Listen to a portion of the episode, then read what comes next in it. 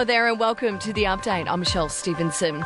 Well, Queensland and Victoria are now shut off to anyone who's recently been in the Greater Sydney region. It says alerts are issued for more than 20 new venues visited by people with COVID in Sydney as health officials work to stop that Northern Beaches cluster from spreading.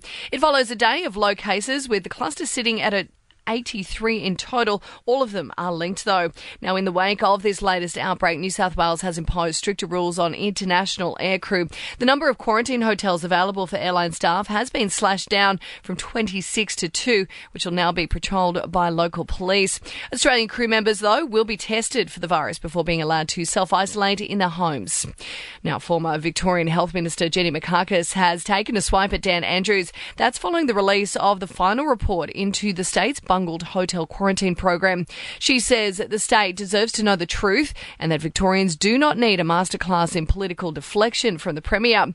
Scott Morrison, meantime, he's going to reshuffle his cabinet today, but they'll be sworn in the office virtually. The PM will be at Government House, but the new ministers will face video links to take that oath of office. He's hoping a formal event can be held sometime next month. The official uh, swearing in to enable those changes to the ministry will take place and those arrangements will become active believe after that swearing in.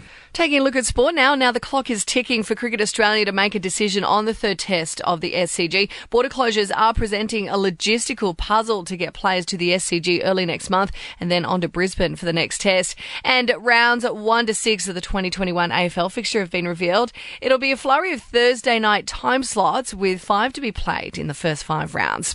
Taking a look at your entertainment news now, Ariana Grande's new Netflix doco is out and in it she proves just how much she loves Mariah Carey. The singer has been tearing up after Mariah asked her to be in a music video. Take a look at that when you get a second. And J.K. Rowling has raked in a whopping $800,000 a month in the past two years. Now, that's due to the author's new books being turned into a TV series. Rihanna says she's got pretty big ambitions for 2021. The singer will be working to take her music and fashion brands to a whole new level. Apparently, she's got a new album coming out. And Taylor Swift has unveiled an Instagram filter for her rumoured next single, Tis the Damn Season. Taking to social media site, the star has shared the video to her stories. It'll explain how the new feature works.